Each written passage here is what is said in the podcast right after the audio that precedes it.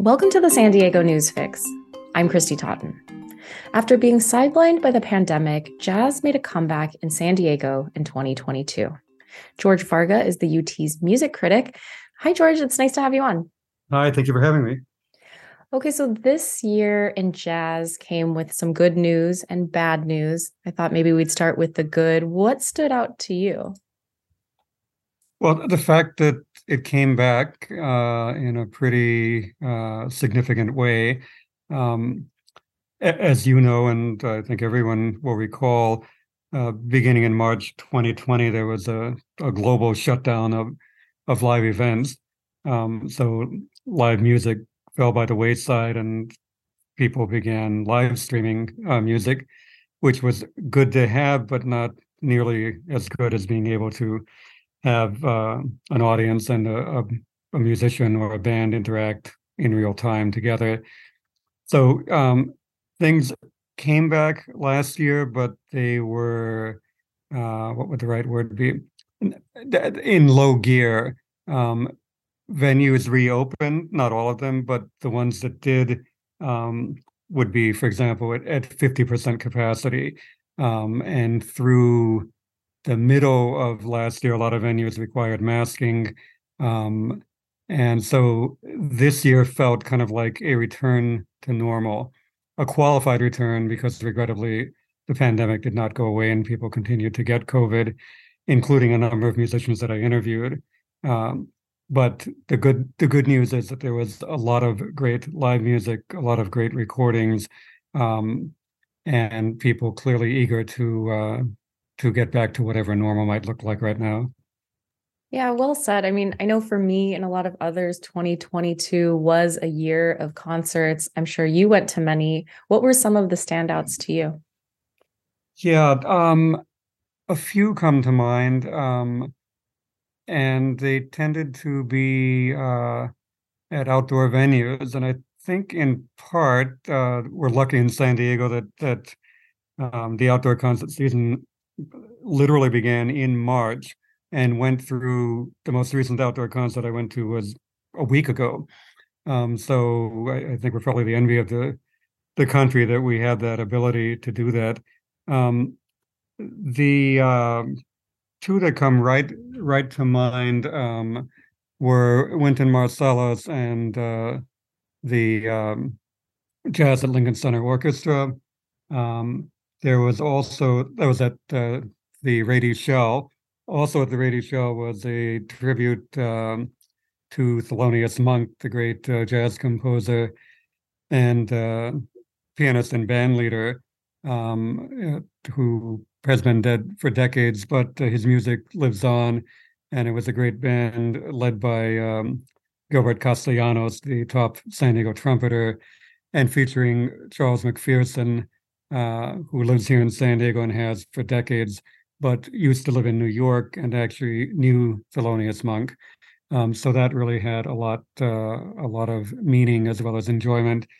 And then um, Arturo O'Farrill, who uh, is a music professor at uh, UCLA uh, and a Grammy Award-winning uh, composer and bandleader, uh, performed his Fandango at the Wall concert, um, which originally took place um, two years before the pandemic on the Tijuana side of the border wall and featured not only an all-star uh, jazz orchestra, but um, a number of, uh, of Mexican son jarocho musicians. And uh, I, I, attended that concert on the Tijuana side of the border wall and seeing some of the same performers reunite uh, was really uh, a treat um, and the fact that that everyone appeared to have come through the pandemic uh, was great.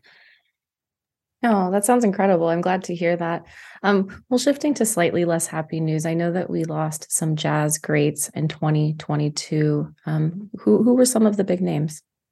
Yeah, well, more than I I could name, but uh, the uh, saxophonist Pharoah Sanders um, was a major, major loss. The pianist Ramsey Lewis, who uh, in the 1960s was one of the few jazz artists to have million selling albums and, and a broad mainstream pop following.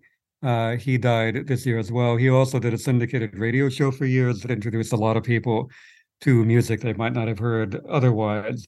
Um, and uh, the uh, guitarist Mick Goodrick, the organ great Joey DeFrancesco, and here in San Diego, a, a particularly notable and sad passing, um, Anthony Ortega, who was a terrific saxophonist who, in his very long career, played with anybody and everybody, um, died at the age of 94. What, what is particularly notable and remarkable about Anthony Ortega, who I was lucky enough to interview a few times over the years, is that um, up until earlier this year, he was performing every week um, at uh, Mr. Peabody's in Encinitas, and not only performing, but he typically would begin with a minimum of a two-hour set um, at the age of 93, and and the far younger bandmates who would play with him, they had difficulty playing for two or three hours at a time. Anthony Ortega did not. So he was a really uh, inspiring uh, person and, and a mentor to a lot of people here as well. Wow, two plus hours. That's really um, incredible. Well, definitely, you know, thank you for sharing some of those people and, and condolences to um, their loved ones. Uh, George, finally, what were some of your favorite albums of the year? Right. Um, there were a lot more than I can name here. My favorite, and if you ask me in an hour, I might tell you a different favorite or a different 10 favorites, and tomorrow another different 10. But right now, um, an album by the Dave Douglas Quintet um, called Songs of Ascent, Book One. And as the title might imply, there's a biblical inspiration. And the fact that it was recorded during the pandemic might uh, might uh, reflect um, why he went for that biblical reference in the album title. What to me is really remarkable is that um, his quintet, who have been together for a decade, um, recorded the album entirely separately and remotely um, because of the pandemic. And there have been other albums made that way, but uh, jazz is a music where you are interacting in the moment. Even in a recording studio, you're, you're reacting to what the other people are playing. If you're performing notated music, you're adding to it. Um, it's not like a symphony orchestra where you have to play precisely what is written, and also a lot of jazz isn't written. You run through it um, you know, and then you play it. The the best selling and best known jazz album of all time, kind of Blue by Miles Davis. Um, there was very little rehearsal. He wanted the musicians to to react and create the music in the moment. And so the Dave Douglas Quintet did that during the pandemic. And particularly intriguing to me is the fact that you would think, well, maybe the drummer and the bass player would have recorded their parts first, and then the other people would add to that, knowing what the rhythm to any given piece of music would be no. Dave Douglas, the trumpeter, recorded his parts first, and then the other people individually added their parts. And again, for a music that relies on interaction, improvisation, uh, spontaneous music making in the moment, that this album is so intricate and coherent. Um, and the fact that, again, none of these people were looking at each other, none of them were together. Uh, that to me is pretty remarkable. Uh, very quickly, the other albums that particularly uh, made a, a, really positive impact on me, uh, the great singer Cecile McLorin Salvant, her album Ghost Song um, is really notable in that up until now, her albums have primarily found her performing music written by other people. On this album, she came out as a songwriter and a really, really good songwriter in addition to doing music by other people, including uh, the song Wuthering Heights by Kate Bush. And I don't recall any other jazz singer ever performing uh, that particular number. And Cecile McLorin Salvant really made it her own. The vibraphonist uh, Joel Ross, who will be performing at UCSD at the Loft in February, made a terrific, terrific album called The Parable of the Poet. Um, the incredible drummer Tyshawn Sorey and his trio uh, did an album called Mesmerism that, true to the title, really is mesmerizing. And I hope I don't mangle the name here, but there's a wonderful South African pianist, bandleader, and composer uh, named Nduduzo Makhathini. and he did an album called In the Spirit of Ntu. And um, the album was inspired in part by the unrest uh, in his home country of South Africa and also by Zulu traditions that he grew up with, and then combining that with uh, jazz. And it's a, a pretty distinctive uh, combination. So those would be five off the top of my head. And as I noted, there are many more. George, what are you looking forward to in music in 2023? Um, are we talking about uh, jazz or music in general? I think music in general, jazz included. Yeah.